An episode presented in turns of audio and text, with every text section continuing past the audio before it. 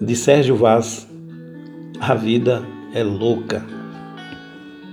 Esses dias tinha um moleque na quebrada com uma arma de quase 400 páginas na mão.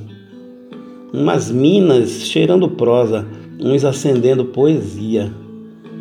Um cara sem Nike no pé, indo para o trampo com o zóio vermelho de tanto ler nos ônibus.